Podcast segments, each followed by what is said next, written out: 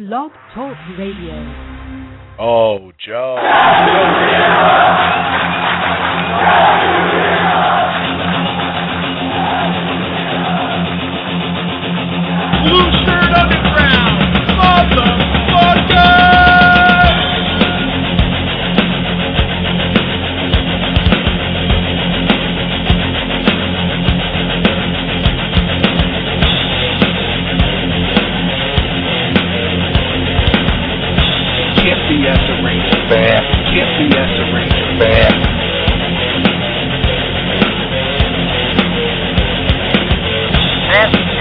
Unlawful gathering.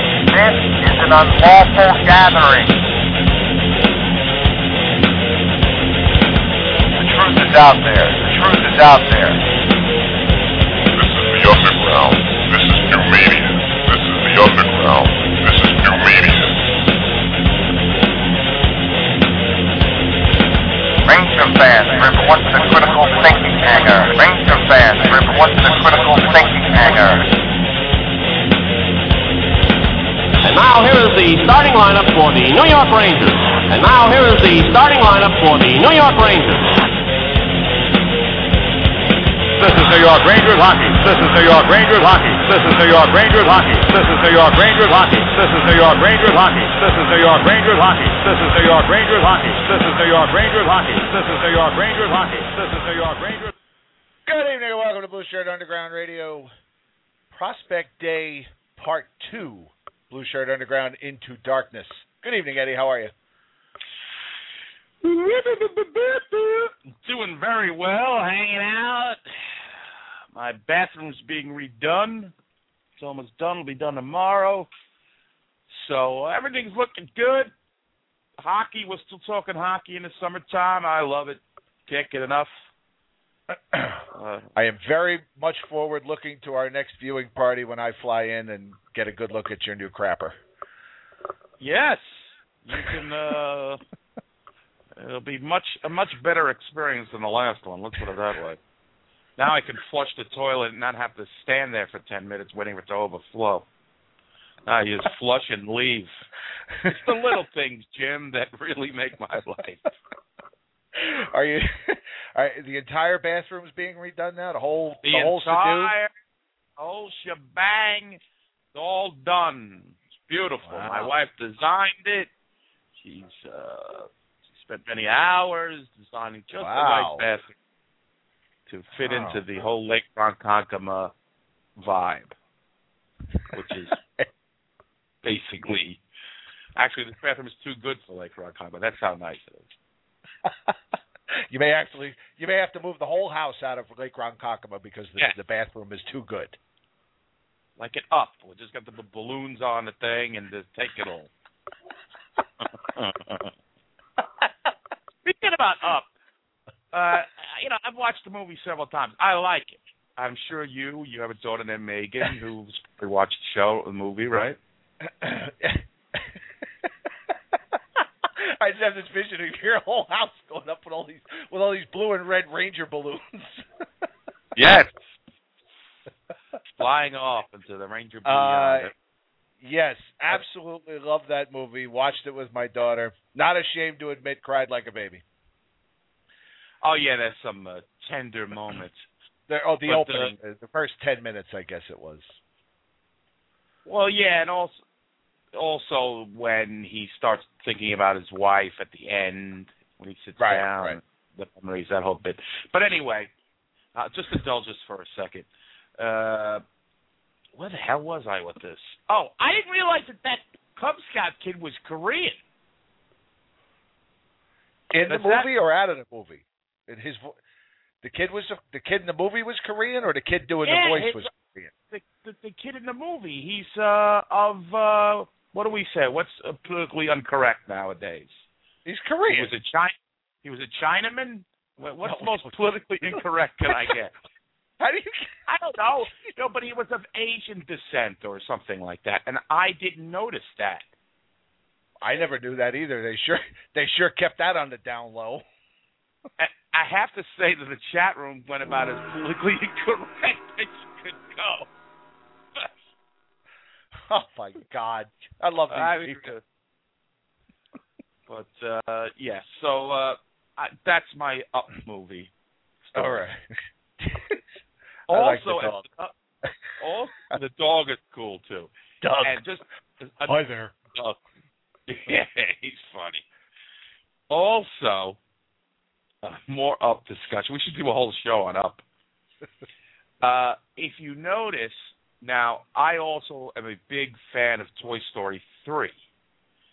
Oh first- yeah, you big Lotso You know Huggins guy, right? I love Lotso Hugging Bear because he he was mean. He's kind of like me. He's kind of gruff. Don't turn your back on me. I'll stab you in the back. But it's because basically I was thrown away as a child and didn't really get the love that I deserve. And you smell like strawberry. And I felt like one big giant strawberry. Mostly because Not many just people know that. yeah. Well, I think it's because you know all the strawberry shakes I drink. Right. But uh in Up as the uh the why are we talking about this? I have no idea. So I don't know. Well, I have to get it out. As the the house is taking off, you see a little girl in her like uh uh bedroom who sees it, and Right. right, next to her is a little Lotso, which is his first appearance. This was maybe before Toy Story three, so you actually get to see Lotso as he makes his first appearance. You can actually YouTube this and see Lotso for the first time if you're into him, and you know Wow. that I'm An Easter egg. yeah. An Easter egg, yes, yes. Okay. Now enough with that nonsense. Now that we got You know what? Pixar, Uh, Pixar we've got Russ. Cohen. I think he's on hold. Do you remember his area code by any chance? I don't know. Uh, Russ, R U S S. I I don't that's know. Uh, Area, that's area code. What what is it? What is this? Nineteen fifty know. Bensonhurst nine zero zero five two. It's Murray Hill four. Murray Hill, Florida. I don't know. What do I know? You think I'm calling this guy all the time? He's busy. Book book this man. Booked. I sent him a message on Facebook. You, Uh, you, you yeah. signed the contract. Well, you usually. Uh, uh, and speaking of calls, last night we got cut off with Rock, and I apologize, Rock, but I could have. We could have went into the podcast, but Jim left, so the Fakakta Blog Talk just ended the show because the host wasn't here. All right. Uh, I don't know. I, I do you recognize one of these numbers? Because I think I, I do. Seven seven one eight is Stan. So I'm going to guess that eight five. I'm going to guess that eight five six is Russ. So, ladies and gentlemen, we welcome back to the program, making his 113th appearance on Blueshirt Underground Radio, the star of XM Radio, one of the creators of Sportsology.com, which is your source for anything sports. A man whose knowledge is unparalleled in the sport of hockey. The author of 100 Ranger Greats, the Winter Classic, Strike Three, The Old Man and the Sea, which was not about Phil Esposito, and The Da Vinci Code. A man who is considered a sports maverick.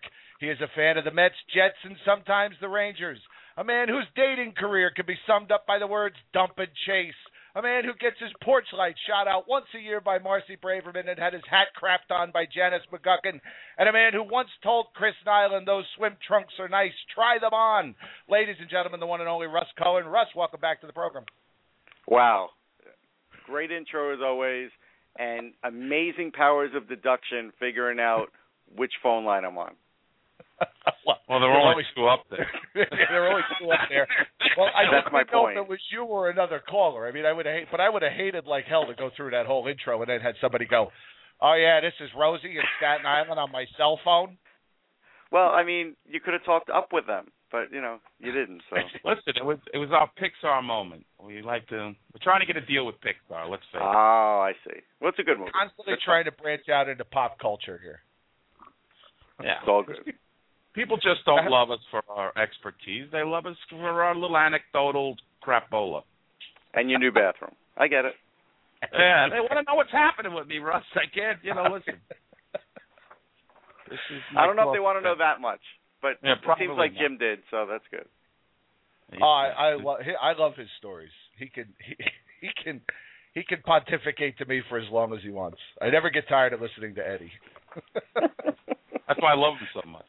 That's All right. right. That's why he keeps me Yep. around. All right. let's get down to business. Let's get down to beeswax. Now, I now I, I was reading. Uh, that, now, now, did you? This has nothing to do with the Rangers, but you uh, you did attend a prospect uh, camp, didn't you recently? Yeah, yeah. The Flyers the last couple of days. Yep. The Flyers. What the Flyers got? Anybody? I heard Yeah. they. I, oh, wait, before you get into that, I heard they signed some guys today. They, they signed Chelios, Niedermayer, Niedermayer, and uh and uh what's his face, Fred Shero. No, no. Uh, their press conference was for Lecavalier, Emery, and um who am I leaving out? I'm leaving out somebody. But Jan I Denis. who? Jan Denis. Uh, no, not Jan Denis, even though he was a recent signee as well. But that's what they had their one press conference for. I was at prospect camp, and then I was on the phone for the Hockey Hall of Fame, which is what you're sort of getting at, which included Fred Shero, which was really nice because I kept saying online today that I really wanted Fred to get in, and everybody else was saying, "Oh, oh they haven't voted him in yet. They're not going to vote him in," and it was nice that they finally did. I wonder if there was any. Well, I don't know. I guess because of the success of Ray Shero, do you think that had any? I mean, Zero. Fred Shero. Fred Shero's resume speaks for itself. It, it does. I mean, Ray's on a lot on his own, but it really has nothing to do with it. It's it really has to do with the wacky voting of the Hockey Hall of Fame, where they have 18 board members and 14 have to agree, and and if they don't, then you don't get in. And so, I was told some crazy stories that I can't even tell you about, but how they go about the process because it's all secretive. And Oh. well, that's you know they even say it on the conference call, so I get it.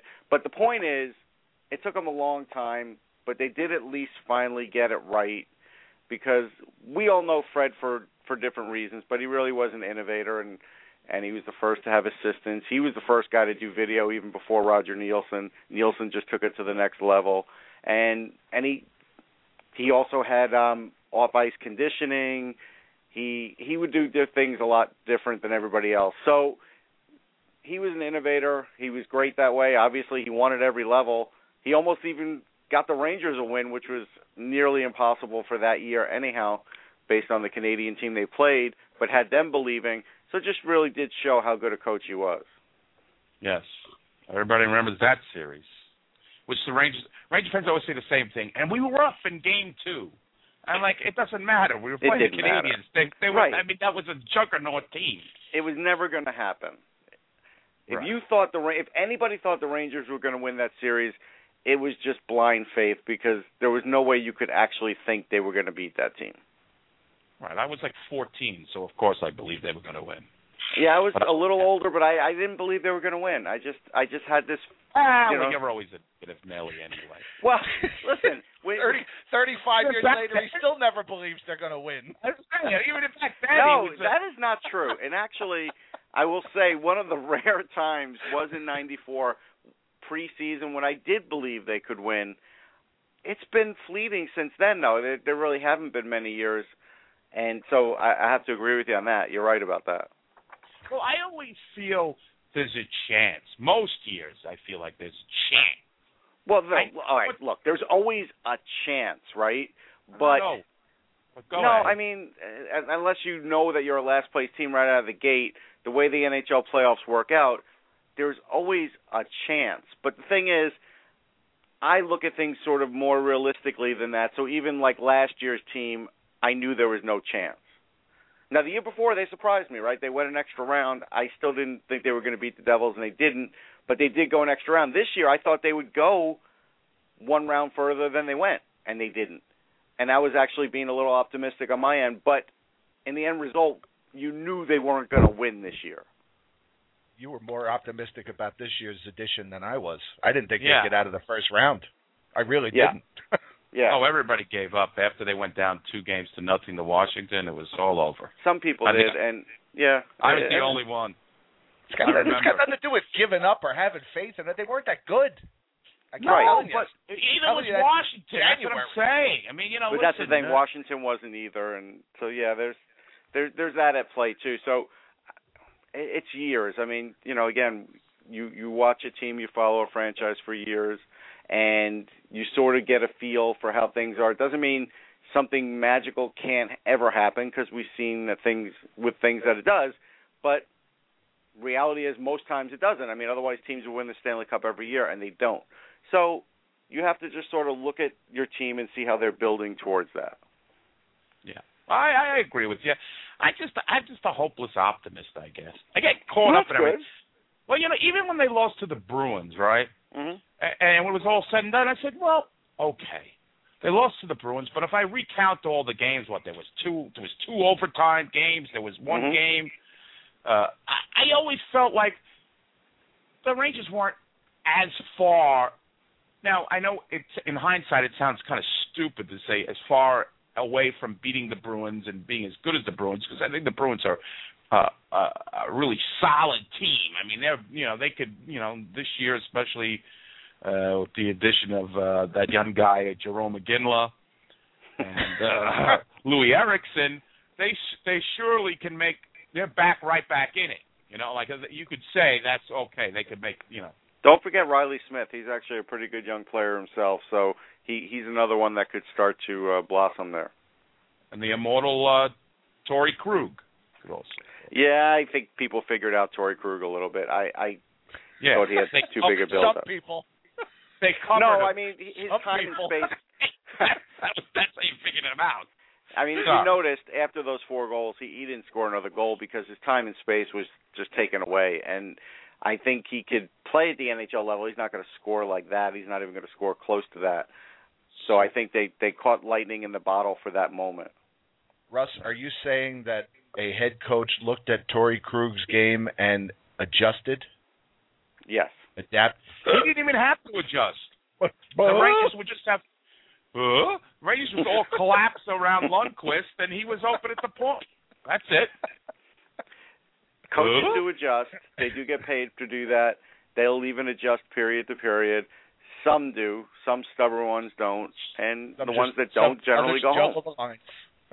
Yeah, some juggle the lines. There's all kinds of methods, you know. But here's the funny thing, and and this is, and we'll bring it back to the Fred Shero thing. So Fred Shero was one of those guys that started to really do those things, matching up lines, having a lot of assistant coaches, having specialty coaches, all those kinds of things. And nowadays, it's gotten pretty complicated. And I think what can happen to a coach, even a smart one, even one that's been in the league for a while, is I think the game can actually pass you by. And if you don't reinvent yourself, then there's like a tidal Ah. wave and you're done. And and I think that does happen to some coaches. I could not agree with you more. I really couldn't. I mean, yeah, the game is has changed so dramatically that you know, and I'm not going to say his name, but a guy who won in the early 2000s. Mhm. This, you know, this is a different game now, and uh, you know, it, it's it's a different kind of animal. Game's different, players are different. I I mean, even just when I was at prospect camp, the level of what I guess I'm telling people now, even online, as as I'm watching, is way more than I would have told you even when I first started writing on the internet about prospects. Because it's just, eh, you know, it's gotten so to the point now where everybody wants to know every little detail. Everybody wants to know the strengths, the weaknesses, everything. Tell me everything. So now we pretty much give you everything. Well, now that you've mentioned the draft and the prospects, Mhm. I I kind of uh, what what uh, what was your evaluation on the Rangers draft? I know you We- weren't too hot on it. Uh, Yeah. you know. you know I'll never give you a full evaluation until like three to five years, cause, but my initial gut feeling is as they were doing it was they did an okay job for what they had. Obviously, Gordie Clark wasn't totally thrilled with the table that was set for him, and if you looked at the quotes on on that day, one of them was the amount of great talent that he watched get drafted before him Ah. was sort of upsetting him, you know, because this was a really deep draft, and it was a bad draft to start in the third round. It was because for those first two rounds, an amazing array of talent went by, and I really thought the team would try and trade up into the second, but they didn't. So, if we took, if, if we look at what they what they did take, I guess you could do the game show thing and say, you know, we'll look at what they got and rather than what they didn't first. So, like with Adam Tambellini, that's that's a real project because even though his dad played in the league, he's a skinny kid. He's got offensive ability. There's no question about it. He doesn't have a lot of toughness. So at 6'2", 169, it's going to take a while. It's going to take a while to see if he could round into an NHL player. So instead of that pick, there definitely were were players there. Now, let me just nobody's a sure thing in the third round though. So that's another thing to just sort of point out. Even in a deep draft, once you hit the third round, you are now rolling the dice in some way, shape, or form. Whether you're taking the guy with the high offensive ceiling, but he doesn't play any defense, or you're taking the guy like this who you have to build up and sort of hope that the bloodlines come through, the risk gets much higher.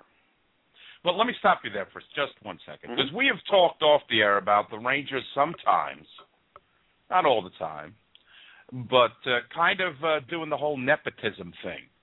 Uh, uh, we, you know, we had a little talk about Ryan Bourque, and perhaps Mhm. now did this or uh, maybe do you think that played into it, or possibly uh, just For a the change, bloodline? For a change, I think it was more bloodline than than that. I think with Ryan Bourque, it was what you said, and and you knew I didn't like that pick out of the gate, and boy, I don't think we'll ever see him. And so I think this one, I think, was a situation where the Rangers actually do a very good job of scouting the BCHL, and they're out there a lot. And I think they see something in this kid that maybe some others didn't. So based on his dad, they're going to give it a shot. And I can't kill him for that because he does have good size and he does have good hands and he does have ability. He does. Whether it all gets put together, you know, that's what we're going to see because as you know, the toughness angle is is going to be a big one. The um the kid Duclair is probably the one who has the most upside out of anybody they drafted. And Yeah, I saw that from from the video uh, that they showed uh, from prospect camp. I mean, he certainly got speed. I He's mean, got but- speed. I mean, they've been drafting speed the last couple of years. You know, I- I'll tell you, and this is where you have to trust a guy like Gordie Clark. When they when they drafted Boo Nieves, boy did I hear it. I heard so many people say, "Yeah, he's fast, but he's not this," or "Yeah, he's fast and he's not that." And but you know what? He's going to Michigan. All of a sudden, he is that. So he is turning into a hell of a player. Now everybody, a year and a half into it, saying, "Wow, you know what? He looks like he's going to be really good." So sometimes you do have to trust the guy where and and speed is never a bad place to start. And you know, at five eleven, one seventy seven, kid could even grow an inch or two. He's the youngest kid in the draft. If he wasn't the youngest, he was like the second youngest. He is 17, right? So that's so you you make him a long term project. You definitely won't see him for three to four to five years, but you might have something there, and that could end up being something. The one that they really went for the home run was with Pavel Buchnevich. Now this is your your your Russian kid with all the fancy skills. He's got some size, but if you watch some of the the video on him, I mean he's literally playing in a league that has no defense. Zero. on the biggest sheet of ice possible. And you have to take that into account because for what you're seeing that's good, you have to imagine that you know, can he do that when things get tight? So, and in Russian Junior League, I'm telling you, you go look at some of that stuff, and you'll see it's just an amazing sheet of ice, and nobody's really going to stop you from what you're doing. And and that's where I felt like they could have gotten a guy like Jimmy Lodge, who's actually from PA here, six two, in the USA program. Watched him play a couple months ago in a big game, and he was he looked good. Ryan Kujawinski is a kid who's playing in the OHL, looks good there were two or three guys, Oliver Bjorkstrand, who who played with um Seth Jones and that great Portland Winterhawks team. Boy, I'll tell you, he he's a little short, but this kid can score like crazy and and has a little bit of a pedigree. All those guys could have been taken. They went with this guy, and, and so this guy, I think, is the the longest shot of all of them.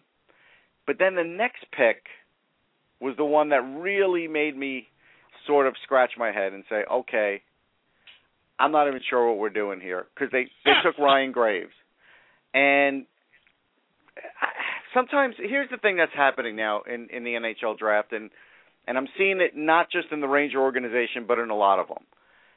And teams now are just sort of drafting guys that they believe will make make it into the NHL. So even if you're drafting in the third round, if you tell somebody in the Rangers organization, hey, he'll be a number six defenseman, they'll be okay with that now. Where before they they may not have been okay, might not have been okay with that. So now that's the highest I can see this guy's ceiling. He's big and he's tough and he doesn't have much offensive anything, so he's going to be sort of your defensive stalwart kind of defenseman if he makes it. So that's that's. But again, the, while the Rangers are lacking offensive defensemen, even though in the third round you're certainly rolling the dice, you know Malcolm Subban was there. Uh, Jordan Subban, sorry, Malcolm's the goalie. Jordan Right. Subban was there. Now he's a little short. He is. He's he's five foot nine, but the kid puts up points, and he can play the position. And we see how his brother PK plays it. And you just, I would have rather rolled the dice on the kid like that, because the last time, and you can correct me if I'm wrong, the last time they drafted for toughness on the blue line, they're still waiting for it, aren't they? Oh boy. There With we Dylan go. McIlrath. He's, he's, it's, you had to get the whole Cam Fowler or a Dylan No, no, no. I'm not even mentioning Cam Fowler, but I'm just saying Right. the it, hardest- it takes a long. It takes a long time to develop does. this special. Yeah. It, it does, but that's my point is when you were trying to draft toughness on the blue line, to me it's just easier to draft defensemen and get them to be tougher. Right. To me, and and I could be completely wrong, but I'm that's what I'm noticing the last few years because I see guys that get drafted and they get tougher as they go on. I've seen McDonagh get a lot tougher. We've seen Staal get a lot tougher. Girardi, we've seen Girardi get a lot tougher, right? He wasn't overly tough at the beginning. People were actually when he didn't when he didn't stick up for Gaborik that one time. I had to sort of come to his defense in an article. People were killing him. What was that about three, four years ago? Yeah. Yeah. Yeah. right? But now he's Mr. Tough, right? Everybody loves the guy. So Oh yeah. Certainly become more physical. I don't know. You know. more physical. Well, that's it. I mean, that's well, that's I'm what really it is. No, talking about. I, I I think you're right. Yeah, I think you're you're totally onto it. Is that it's harder for a guy like say like McIlrath who is you know he'll stick up for teammates. He's got the Mhm. the whole fighting mentality. He's Mhm. tough. He's not going to take any guff, but he's got to learn all the other things that it takes to be a defenseman. right. Rather than a guy that you know develops toughness as he goes along. You know. Yeah, and that's really what I'm saying. Now, unfortunately, with McIlrath, I was um chatting with Andrew Gross at the draft, and he got it right from the Ranger organization that his kneecap was really shattered, shattered to the point of Bobby Carpenter. If you remember how he turned from like a 50 goal scorer to a 10 goal scorer Wow. Yeah. back in the day, but he still played. Yes. Now this is on defense. Thanks, so the Espo. Rangers, yeah. So, but that's Thanks not again. Espo. but the Rangers are legitimately concerned about how this kid's going to be on defense now with a kneecap that's that bad, even reconstructed. So I don't think you're seeing him this year. I really don't. I know, and I and I, it's funny because like Ranger fans, the expiration date seems to be this year, and Ranger fans are like, "Well, we got McIlrath, and we're, we're waiting to see him." And and I keep trying to tell them he's not the same guy right now. I don't think you are going to see him. So, and it's based on medical condition now. So we'll see. I mean, so that's that's where I I would have tried to get an offensive defenseman, and then as far as the goalie goes, I'll be honest, I've not even seen the kid play. Well, Mc- you're McKen- missing out on something.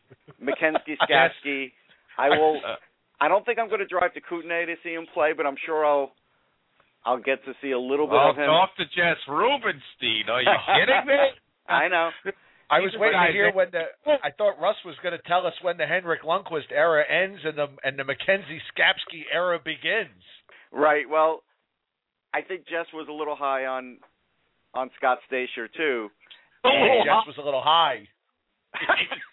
now listen, we, we prospect guys can jab each other, but but he was a little high on Stajcer, and then he also had injuries to overcome, and and he's really never become that goalie that I think he saw something in, and and so did the Rangers. So it's hard. So I don't.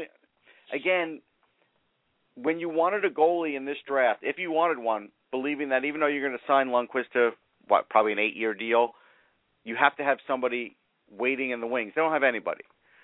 They have Cam Talbot, who happens to be the nicest guy in the world. Panini, the card company, is in Dallas, Texas. Cam lives in Dallas, Texas. These guys are in constant contact with him. He's in their office all the time. He's texting them. He's a pretty good goalie. But at the end of the day, I don't think he's any better than Chad Johnson. So I don't think you have anything more than a bona fide backup. Okay. And I think you know, I think me and you, and, and I don't think Jim as much, but I know that we both share. I I feel like the Rangers really play fast and loose with their backup goaltender situation. I mean, you really got to have a competent goalie in there uh, in case something, knock on wood, happens Mm-hmm. to Henrik Lundqvist. And they've been playing this game, this this Russian roulette for years. To, for me, They've well, I think gotta get- Biron's been calming that down. I mean, he's the calmest that that game has been, if we call it a game. I don't think it's a risk now with Biron in there. I You do? You don't like him? Yeah, I'm not very confident with him. I mean, look, look at his shootout against the Islanders. I, I, I don't know. How old is he? I mean, he's oh, an he's older up there. I guy. think he's 37. So I mean, you know, that's starting to come to a close too. yeah, he- I I mean, they they need to be grooming somebody, and they They do. seem each each draft it's just like ah, you know. I told you my theory, or maybe I had never told you my theory about Ranger goaltending. They've been a fortunate lot because again, you can go look at the Flyers and other organizations that have really haven't had franchise goalies for years, decades, and they seem to find one every decade. Yeah. right? You go go look it up. Every decade they pretty much had one. But now that decade's drawing, you know, drawing near, like you said, and and now you really have to start looking at it because when that decade was drawing near the last time with with Richter and they had Blackburn, well, you couldn't have foreseen the Blackburn injuries, and I covered him his whole rookie year, and he was pretty fantastic on a bad team, and it didn't work out, and they lucked out with Lundqvist, right? Because Chris Yeah. Rockstrom knew what he was doing, but most everybody else didn't because they took him in the seventh round. So Right. so this time they have to sort of be proactive, and they really haven't been proactive the last couple of years in drafting a goalie, and they still haven't. So, yeah, I don't know what they're going to do about that. Maybe they're going to do something similar to what the Devils did, but it's hard to predict that you're going to be able to do that and get a guy like Cory Schneider, who's fairly young, who could just step in and do the job when Brodeur walks away. The Devils did do that, so they they're getting away with it. But I think you're right. I, I the Rangers have to get somebody, even if at this point they're just signing free agent goalies from Europe and they're checking them out. You have to do something. I agree, Why do- and we have been fortunate. I'm sorry, Jim. I mean, you'll agree. We've been pretty fortunate as Ranger fans. I mean, you know, you went from, uh, uh, you know, we've started with Vanbiesbrouck. I mean, you know, if you're talking about, you know, uh, the whole run there, Vanbiesbrouck, Richter, and Lundqvist. I mean, we've had a couple down years where it was, you know, John McClain and uh, Kirk McLean rather, Kirk and McLean. uh, yeah, Kirk McLean, and then we had uh, Mike Dunham. And, Mike uh, Dunham. yeah, coup- but then uh, you know we've had very good goalies, which other teams you don't realize that, that they're in dead you know tumultuous goaltending situations, like the the, the Flyers there and every other team. You're kind of blessed in that respect. Mhm. Other than that, What was that So, thing they uh, put on the NHL Network the other day? The Flyers have had 21 goal starting goaltenders since 1997. Yeah. Somebody posted the picture in our Facebook group. Uh, and Marty Biron, before you put him out to pasture, he is a spry 35 year old. 35. Okay. But still 35. He'll be You know. 36 next month. That's fine. I mean, I think you can get another year or two out of him. Got But fresh legs. he's got pretty fresh legs because he was used to being the starter. but I still think, yeah, I still think you have to worry a little bit in that regard. But I, I also want to talk about the Danny Kristo situation because oh, the I think, Kristo kid was a friend of mine. yeah. Yes. Now, Now, let me just before you get started on on this go guy. ahead. From what I've read, the Rangers think the Rangers think they absolutely stole this guy. Would you? uh, So I'll let you go from there. What do you What do you think? Well, I, I agree that they stole him in the sense that it was a pretty. If they think they stole him, then they think the same thing of Christian Thomas that I do that he's a real risk to even make it to the NHL, which I think I told Eddie a long time ago, and Yeah, he, he sort did, of fighting me for the last two, three years on it. But all that said, it's not like Kristo's a top liner either. I mean, I went back and looked at my original scanner report and how I've updated it over the years, and I have him as a third liner. So it's not like he's going to walk in and be a top line guy. He's not. Now, I don't even know if he'll walk in at the start of camp and make this team either because he he really put in a good year last year after the frostbite and and that that set him back just a little bit. He's got great speed and and I like his moxie and I like his hockey sense and he definitely could score and he scored great at the college level. But you also saw that Kreider was great at the college level. They threw him right in. They didn't miss a beat. But then when the regular season started, the long regular season, college players do tend to have problems with that. So my feeling is I would want to start him in in the AHL and let him sort of ramp up to it and see if he's going to be able to endure that many games because he might take a full year in the AHL. It's very possible. I think they got something there because I never thought Thomas was going to amount to anything at the NHL level. Doesn't mean he wouldn't play, but I just don't think he's going to be a consistent starter for anybody. Yeah, you know, This- he, he, he go ahead. No, I, I just wanted to say I think with Kreider they threw him right in and he was fine because he wasn't being coached. Then once he, Yeah. once Tortorella got his hands on him, he was ruined. No, and I think I I think I think I think there's a lot of sense to that because, but also, the coach sort of knew, hey, I just right now let me just throw this kid in. He's got momentum, and he was right to sort of leave it alone, and then he was wrong the next year to sort of pick out all of his flaws that he overlooked the year before when he was helping him, right? So, all that said, I think will, will be fine this year. But a guy like Kristo, I think you're still looking down the road. I, I still think a guy like Jesper Fast would have a better chance of making the team out of camp than Kristo.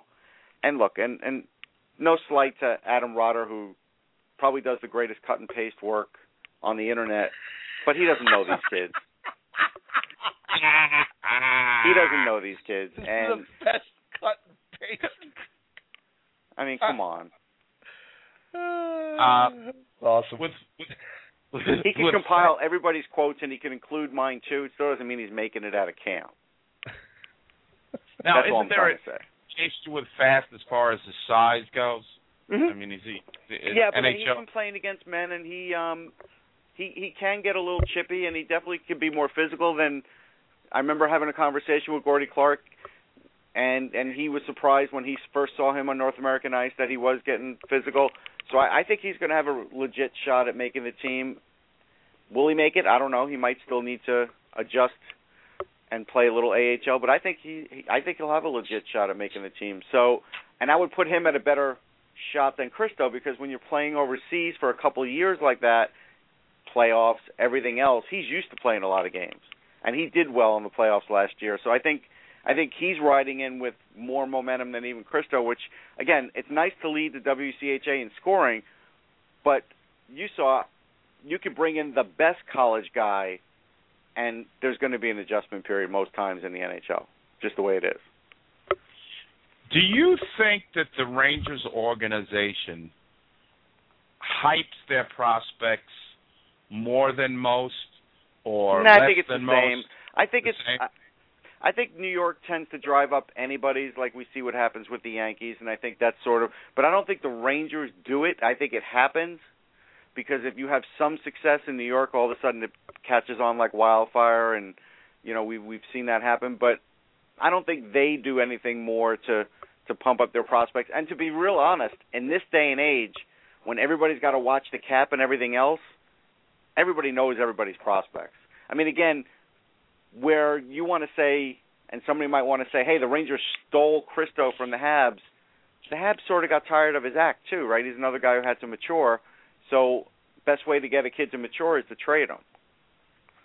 And so that's Oh. some something where they needed to do that. They they basically wanted to do that the same way that you see Tyler Seguin getting traded to Dallas. It's the- can, is Tyler Seguin a bad player? No. Is he still the same player? Yeah. They got tired of his off ice stuff, so they said, "Hey, you got to grow up. Go grow up there. We don't want to deal with you anymore." Because the happens. reason I the reason I say that is because the day before the trade, uh, Gordie Clark was being interviewed there by uh, Jim the Laptop Cerny, Yep. and uh, Gordie Clark was going on a, I mean, a, a pretty long Christian Thomas. Oh, he's going to be great on the power play. He might make the team this year. He's what the what we need. Uh, this and that, and and it was pretty long. It was not like your typical, well, we like what we see, and he's about Mhm. ready to make that move, and then they wind up trading him. So I'm saying that I'm saying to myself, well, they must not think he's that great.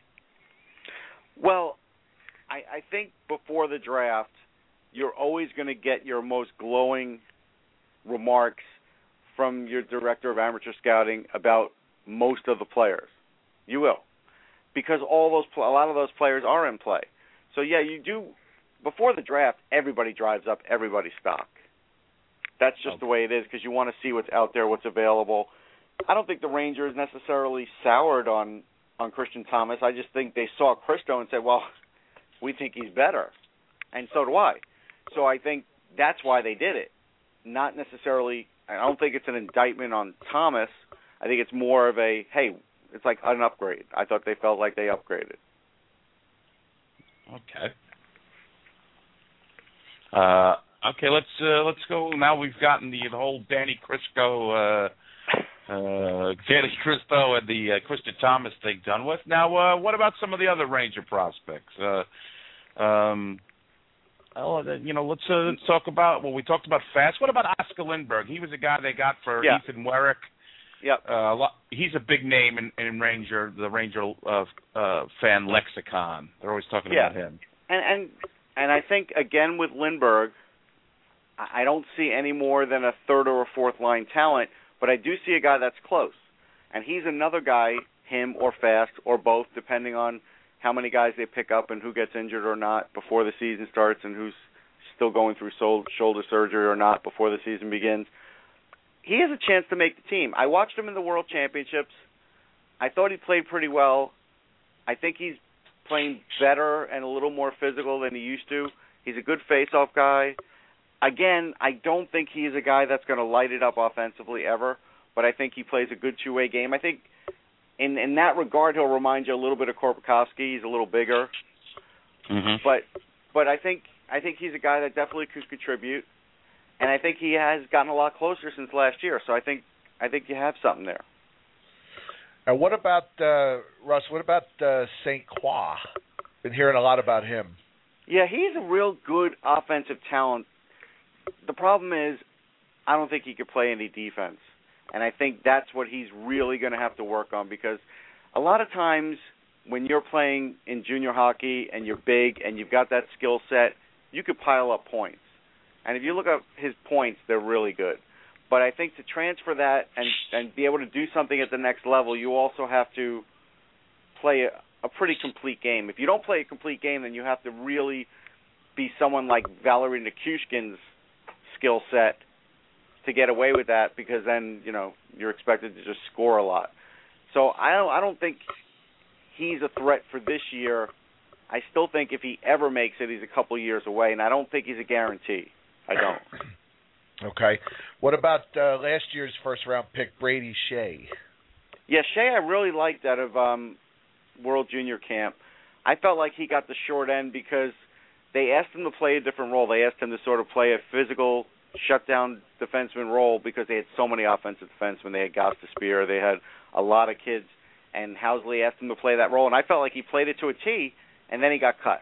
And I think it was just a numbers game. I liked what I saw out of him, and and I spoke to him at length, and and I also saw how he was sort of like the last guy off the ice of practice, and was really practicing his one timer like crazy, and that's improved a lot. So because you know you look at a rookie year in college, and especially where's he go, Minnesota, I believe. You go to a place like that, you don't get a ton of ice time, so he's not going to put up a lot of points. So if you want to just look at stats or people, you can't gauge his progress by that. But I, I'm seeing a lot of progress on the ice. With all that said, I think he's going to be two more years in college, and then we'll see what you have there. I think you're probably looking at three years away. Two years really flowery, three realistic.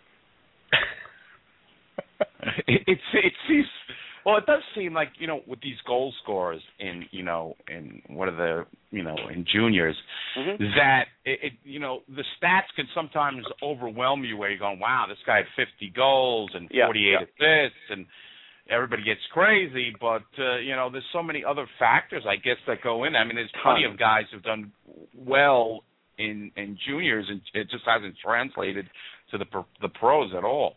Yeah, I mean, I'll give you a good example. Tyler Toffoli, who really did start to make his mark in the playoffs with the Kings this year, he was getting 50 goals a year. And I felt like he could score at the NHL level, and he's not going to be a prolific scorer, but he is starting to break through, and that's at 50 goals a year, 100 something points. So, and it still took him a while, a couple years in the AHL. So that's where you know you have to sort of it's and it's not easy. And obviously, if it were easy, everybody'd be a scout, everybody be making teams a million dollars, everybody would have all the right players. It, it's hard to figure out when you're watching a kid in juniors, like let's say when you're watching Jonathan Drouin, hey, is he something close to Sidney Crosby or is he closer to Dany Roussin? Now I don't know if you guys even know who Dany Roussin is. Uh, We had him on the not. show last week, actually. You did, okay. Very. so he got drafted. He used to be Sidney Crosby's line mate, and he got drafted a couple different times, and he put up crazy numbers in Rimouski too. But he never made the NHL because he just, at the end of the day, couldn't live without Crosby. Now Drouin had to play, I want to say, thirty something games without MacKinnon, and looked real good. So I don't think he's going to have that issue. But you have to sort of look at that and say, a lot of times, like if you get a kid off the London Knights, well, they've got a power play that's like a pro power play. They've got the Hunter brothers who run that like a pro franchise. You have two, three lines of real good players, two good pairings on D. That's a lot of talent around around these kids. So then you have to sort of look at that and look at that separately and say, hey, can this kid do it on his own? Because a lot of times when these kids are going to break into the NHL, and unfortunately, like a kid like Kreider, who were his line mates? No, nobody can name it. Nobody that was going to make him better, right? Right. We all agree on that. So that's where, and and nobody has a better skill set than Kreider really the last couple of years for a kid that size. I mean, he really does have a great skill set. But if you don't have the right line mates and you don't get ice time and you don't get power play time, it's hard to get points in the NHL if you're not in a top two situation, you know, top six situation. So it is. It's the hardest thing to figure out. And I think that's also why at the end of the day, a team like Colorado went with MacKinnon over Seth Jones because they said, you know, if we got a guy who can possibly score 100 points a year, like I think Joe Joe Sakic thinks, you Mhm. gotta you gotta try it because it's harder to get that 100 point guy than it is to get that 35 to 40 point defenseman. Right. Yeah. Yeah, sense. and you know Colorado is you know at least from you know for me is an offensive mind. They have some offensive skilled people up there, you Yeah. know. So you know he'll have players to play with. I ju- just going over the the, the past draft just briefly. Uh, going over the top, maybe five picks. Were there any surprises for you? Were there any? Uh, was there any Yeah. I think I think Jones dropping to four was a little of a surprise. MacKinnon wasn't, but I'll tell you, it's always fun. I was doing um a mock draft on CSN Philly, and I I'd done my own top thirty for most of the year on XM, and it was on my Sportsology site. And but but on the other ones where like on CSN Philly, where you're actually doing a mock and you're trying to predict what teams are going to do. It's funny when you read remarks, like you guys get remarks on your site, so you know, and in the chat room and everything else. And two guys told me to get off the crack pipe. One guy told me, that that one- was one guy- Eddie. Yeah, I figured. And one guy told one guy told me, and grant you, when I posted this mock draft, it was about six seven hours before Joe Sakic said his famous, "Well, we're probably not drafting Seth Jones" speech. One guy said, "I will bet my house that Seth Jones will be an Avalanche," and I, you know, I wanted to go back the next day and say, "Hey, where are the That's keys?" But it was still Right, not exactly. even the draft day. And then on draft day, I really wanted to do it, but I felt like Jones was kind of interesting because there was a USA press conference that I was at for the Olympics, and David Poile's the GM, the Nashville GM, and so he he points at Dale Tallon because he's announcing his whole staff, and he goes to Dale Tallon. There's the guy who's going to draft Seth Jones second in the draft, and Tallon doesn't even say boo. He just smiles and waves at the crowd, and that's it. And Poile ends up with him, right? And so, so at the draft, I asked Poile. I said, "Was he trying to employ some psychology?" And he goes, "Yeah, I think so." And he goes, "But Dale didn't really bite at it, but yet he ended up with the player." So I, I thought that was kind of uh, a really interesting thing. I thought Nichushkin going down to ten was even a little further than I thought he would fall. Pulock falling to fifteen really surprised me. I have him as the second or third best defenseman in that draft, and and I stick by that. And I think the Islanders actually got something really good in Ryan Pulock. So that was that was really smart. I mean, again, Zach Fucale going early second. Originally, I had him going early second, and then I had him going late first because just the way guys were sort of going, where I thought they might fall, and so that, that wasn't a big surprise. But Hunter Shinkaruk was a guy who we all sort of knew was going to drop. He didn't take an Angelo Esposito drop, but he still he tumbled a bit too, and and it's really not his his fault. It's funny because sometimes you could really pigeonhole a guy who you've been watching for three or four years. Like if I if I were critiquing you guys on your show, and I was watch and I was listening every week, which I don't, but if I did, Oh, thanks. Why the I hell could- not? but if I did, I could really nitpick the hell out of you guys for the Oh, last three or four years of shows, right? If I went back and I and, and actually reviewed them and then had to give you like a Zagat kind of review. Oh, terrible. All right, all right. You should That's a see our frightening Yelp thought that that would actually happen. Right, Eddie? You should see our Yelp reviews. Yeah, Yelp is terrible. but you guys get what I'm saying. So it's one of those things where I think sometimes that happens to players. So, but I thought it was a fun draft. I mean, I I'll tell you the best the best draft story I literally have is I we had equipment go wrong. We were doing a live show. I did it for um Cardboard Connection Radio is one of our shows, and and we have a blog talk channel too. And so I ended up doing about three, four segments because after I got the equipment squared away, we we did the segments. I we go down, we cover the first round, we come back, we do a little more. We're doing interviews. We're going crazy. We go. I get back downstairs, and it's probably fourth round, fifth round, and I was just hanging out with the XM guys that I know because I just I was chilling. I had done tons of interviews that day. I was pretty beat, and might have even been fifth or sixth round. And so we get into that seventh round, and all of a sudden the uh, the producer for the XM show goes, "Hey, I think the Devils just acquired a seventh round pick." And I went to the producer of the show, who I know, and I said, "Hey, they're going to get Brodeur's kid." I mean, because I thought all day it would be either the Rangers, the Devils, or the Canadiens. I said that early, that one of those teams would get him. And so it was fun to sort of see that happen. And then Brodeur actually went up on the podium with his kid, and he had to answer Cory Cory Schneider questions, which was funny. But but that was a good moment because I don't know if Anthony Brodeur will play in the NHL. It's too early to tell.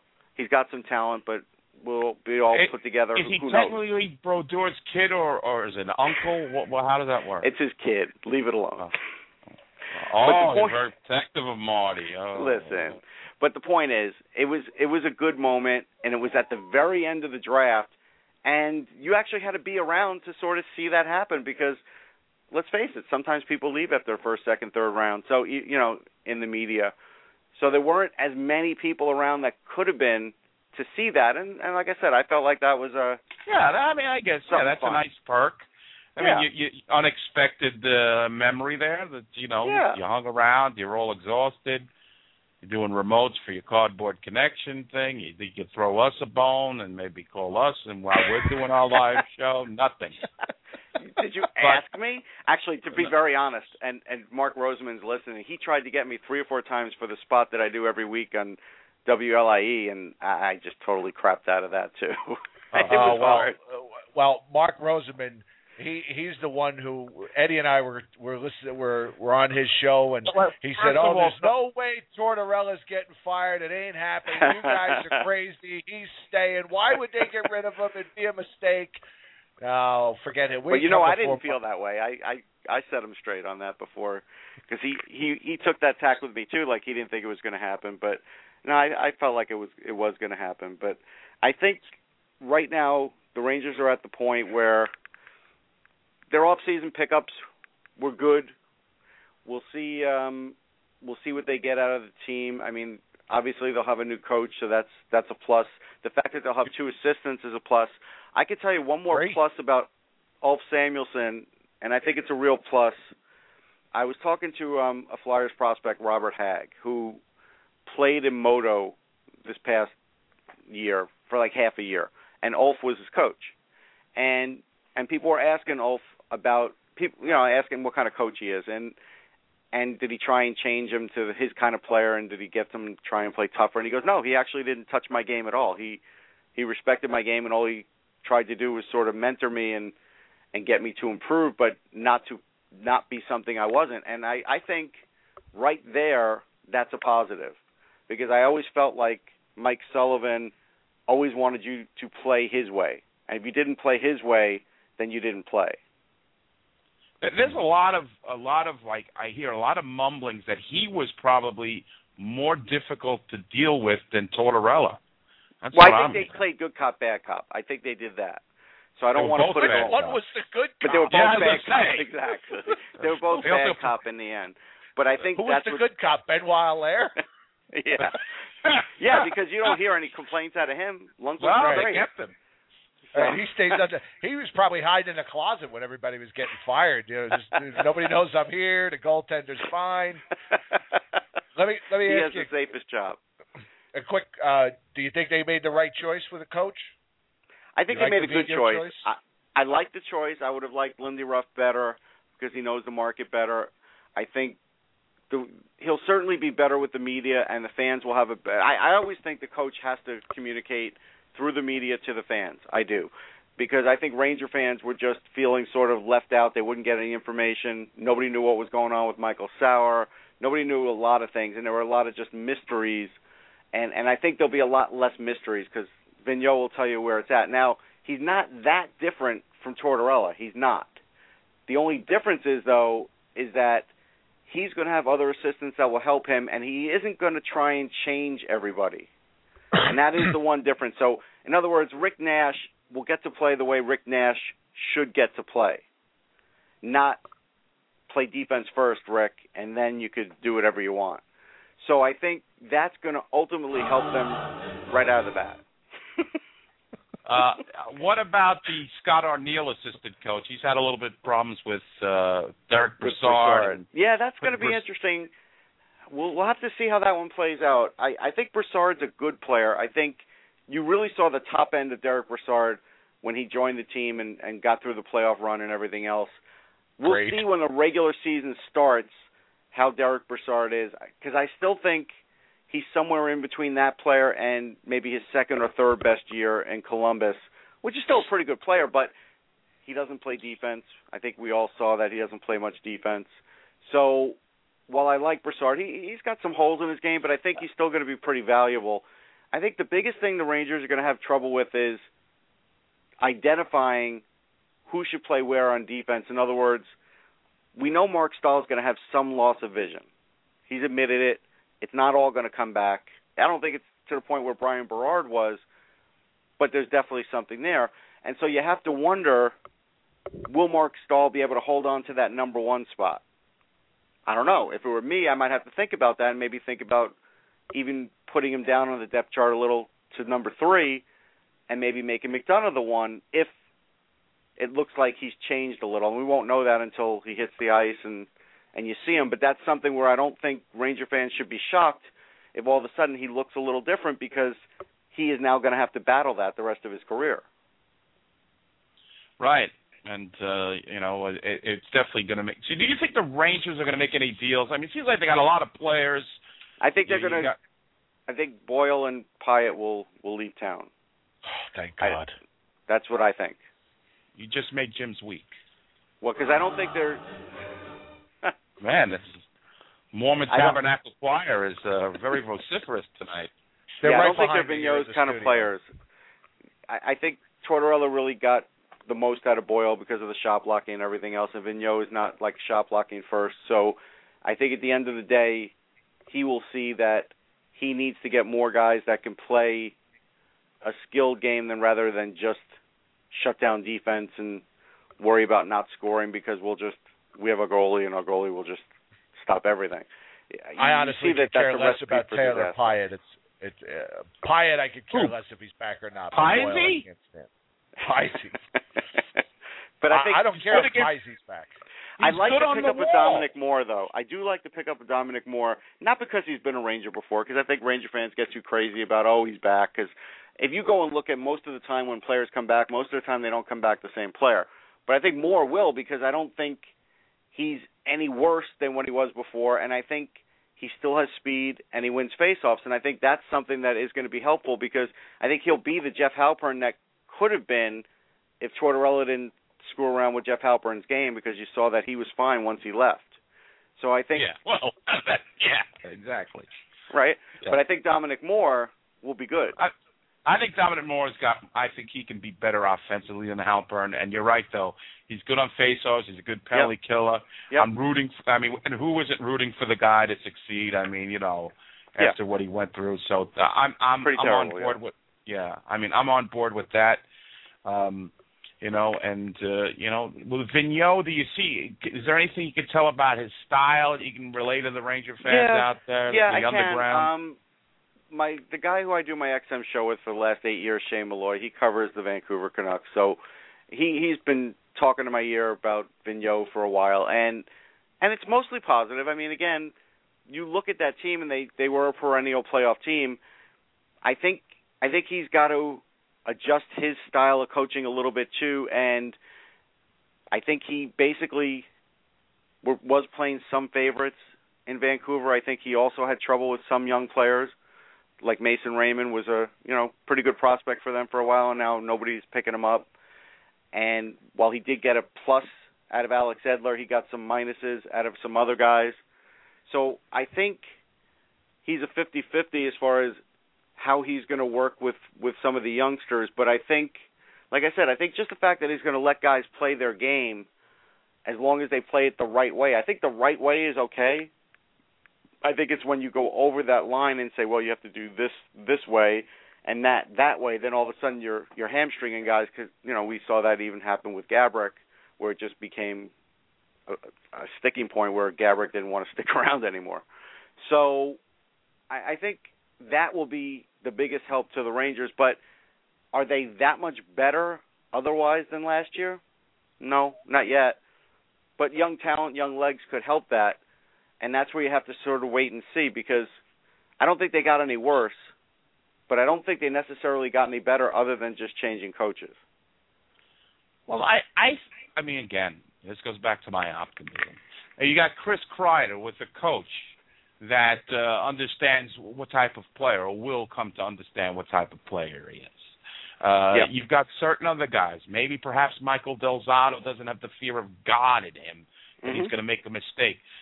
You know, coaching through fear to me doesn't work, and I felt like that was uh, that was Torts' mantra, and I think a lot of these guys were afraid to make mistakes. I they were you go afraid, and it wasn't because he was an ogre either. Because really, with the players, he wasn't. McDonagh gave me good insight into that when when we did the book signing with him, but it was the playing time fear, definitely. ah. So yeah, It has my- no bearing so- on this conversation whatsoever. But Russ, I don't know if you heard yet, but Shaun Marcum is going to have season-ending surgery on Monday. That's just this just in from our Mets sports, our Mets Well- news desk. what I have to say about that is it's probably best for both sides. He was going on an Anthony Young kind of run and so while I am sad that he might not be able to challenge that record now, it, it's sort of par for the course for the Mets when they dip into a guy that's had multiple arm surgeries that that's what usually happens. They get another one. Right. Is Right. he uh is he the son of Ray Markham, former New York Ranger? Because that's about the only Markham I know. I just I don't think so, and he's not from Markham, Ontario either, so don't go there. I am uh, listen. I am a Met fan. I I was really into the Mets. I I, I know people get crazy when we start talking baseball here, but just for a second, hey, listen. If we can talk about up, we can talk about anything on the show. Right. Uh, with the, with the Mets, like I casually, like I used to be so into them, and then something happened. Like I wised up, and now I casually watch them. Every time I wise, every time I watch them now, it's always in extra innings, and they always lose. Yep. Well, not always. They won la- yesterday, right? But yeah, you're oh, right. they did. Right. That, that was the 14th inning when I saw it on the encore there, and I just figured they lost because their bullpen stink. No, And and, and, it's we were- true. Oh. I, I just Okay. want to tell you, we were actually on the air when Santana pitched his no hitter. Alleged no hitter. Alleged. hey, I mean, come on, guys. We went let's the be books real. one. I know it's in the book, so we'll leave it at that. Yep. But, but I, I mean, you I have will a say this. Hall of Fame, so we got to we got to defer to us on this. I will say this, and then I'm going to get cut out. Um, my best friend in the world did give me the greatest analogy. My, I, what I always relay to my wife when Matt Harvey's pitching is, you know, she goes to sleep and she wakes up and she's like, "How did he do?" And I usually say he didn't lose, right? Because usually the Mets lose the lead for him, where he comes out and there's no decision, and and that's the way it goes for Harvey. He doesn't lose a lot of games, but my best friend sort of said, and he put it in very good context. He said he's having a Craig Swan year, and he really is. Because when you were, He if led you the remember league in when, ERA.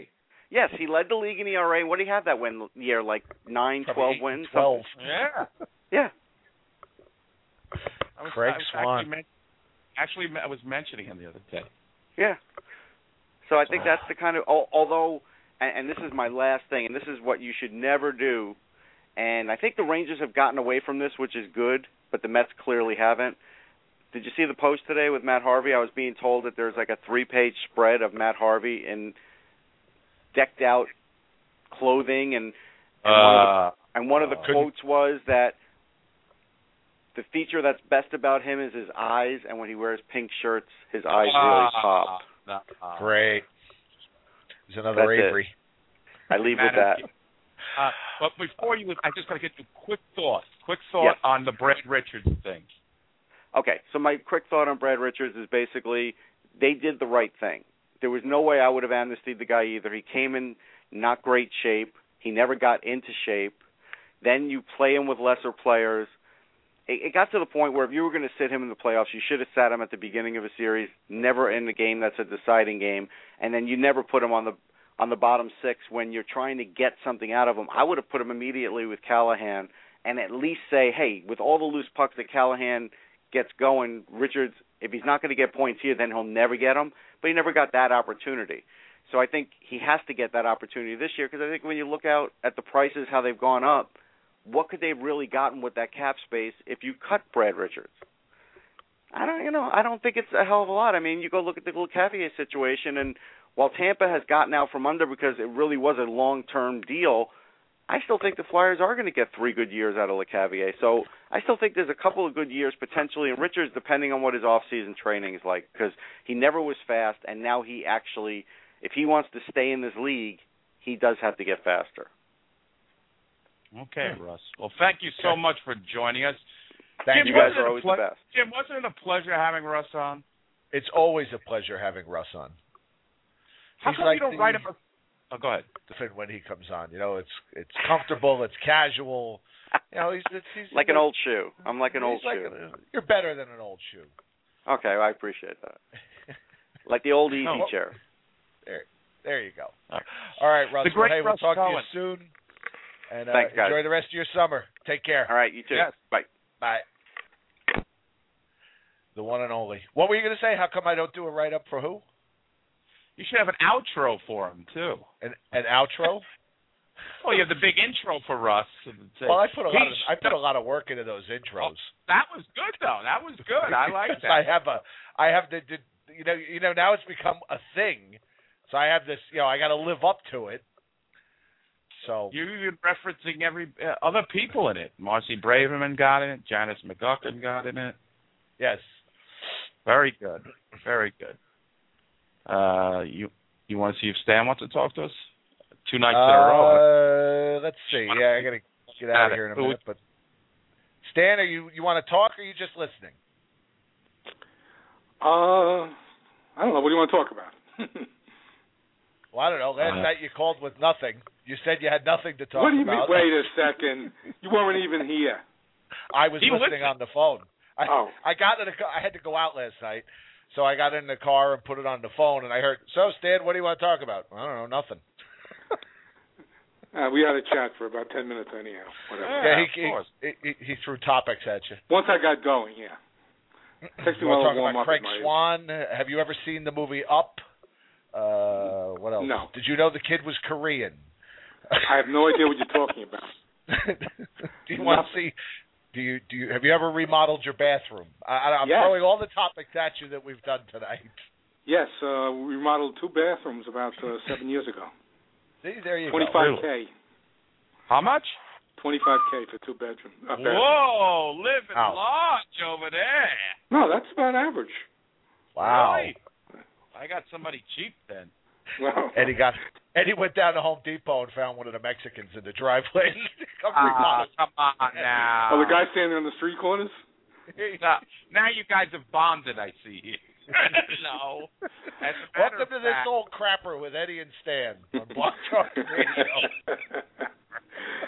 no, I mean they, they, you know, we, we were had it where you know they tore down the walls. I don't know if you're doing that now. Yeah, we got the whole thing. Oh, the whole thing. All right. Oh, yeah.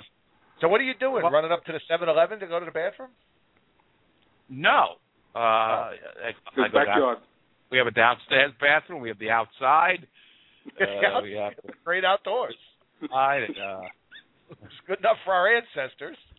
hey, listen, you got to do what you got to do. And uh, no, I picture you. why- I picture you heading for the about Wait, again? I- wait, I have this vision of you like seven o'clock in the morning, headed for the outhouse with the half moon or the crescent moon on it, with the Newsday tucked under your arm, and you know you're in your robe. and then there's a sign, you know, occupado. You hang on the outside of the door. And Oh God, you're really you're killing me. coffee, Subway, got the sandwich. Oh, Subway's not even open up at that time. What are you talking? Outhouse. I mean, I live in the boonies, but not that boony. Well, you said you were going outside, so I don't know. What? Oh, man, I could go behind a bush. I could go by, you know, You got Lake the neighbor's Ronkonkoma. yard. Yeah, what are you? Whatever you got to do. Oh my God. Uh, yeah, did anything Russ say, uh, Stan, uh, shock you? Uh, uh, anything new? Did you glean anything from that interview? Uh, nothing new. I mean, uh, you know, we had yesterday's uh, conversation. Today's. As far as the players, I mean, you, it's at least three, four years for any of the guys they just drafted. Three minimum. So, uh, you know, you don't know. And as far as uh, I, maybe uh, Rubenstein was talking about this yesterday. You know, a lot of these kids, you see they're like 170 pounds. It doesn't mean anything when you're 18 years old because none of these kids have filled out yet. I mean, you could have even seen Seth Jones as like, you know, the top prospect uh, in, in the world. And this kid, as big as he is, he hasn't filled out yet. In two years, he'll be 20 uh, pounds heavier. That's what it Right. is. When you're 18, that's when a man just starts to, you know, naturally his body will fill out. Plus, these guys, they're adding, you know, weight training and, and nutrition and stuff. So if a kid's, you know, uh, 170 now, in two years he'll be 190, 195. So that doesn't mean anything as far as I'm concerned. And, and a lot of Without times, yeah, I, I, I'm still filling out. It's the wrong way. Yeah. You're you still growing to into your body? at a certain age. I mean, it's just ridiculous. But uh yeah, you know, it's better that they're underweight. And and and, and I've talked the the guest tomorrow we have Leslie Treff where she's gone to the combine and guys were overweight. Like they thought they they didn't have enough muscle mass or you know were overweight. Like I remember her talking about Chris Stewart.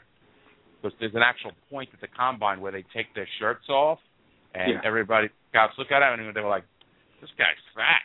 You know, like that, that's more of a concern than a guy. You know, you can always put muscle on and you always can gain weight.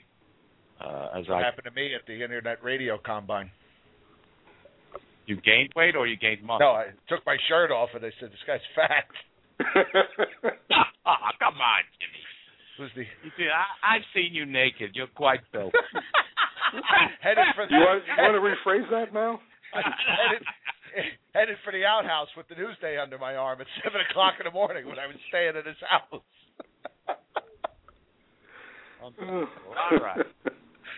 Uh, We had a all lot right. of- I hope it was informative, Stan. Well, tomorrow night, Leslie Treff. We'll talk probably about the prospects, but more about what's in in the AHL uh, with the Wolfpack and how the the players there, and whole host of other things. Uh, Oh, one one other thing. He was talking about uh, McIlrath's knee. mhm. Uh, that I know. I- I, I uh, heard the Gordie Clark, and he said, you know, his knee, he's almost 100 percent. He also said McElrath was absolutely scary. So, uh, you know, I mean, I don't know obviously, but he says his knee is almost 100 percent. So, and uh, Russ Cohen was talking like, uh, he doesn't know if he, guy can get up and down the ice now. It's kind of Yeah. two different points of view. I think Leslie will be since Leslie watches.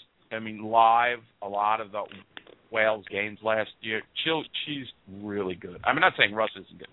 Russ, Russ. First of all, Russ has an axe to grind with Dylan McIlrath. Yeah, he was Still- making he was making Dylan McIlrath out to be Earl Campbell. Yeah, I mean, he, he's basically yeah. He's you know he didn't like the pick that we took Cam Fowler when we you know we should have maybe probably since we need a power play defenseman and that's what he is.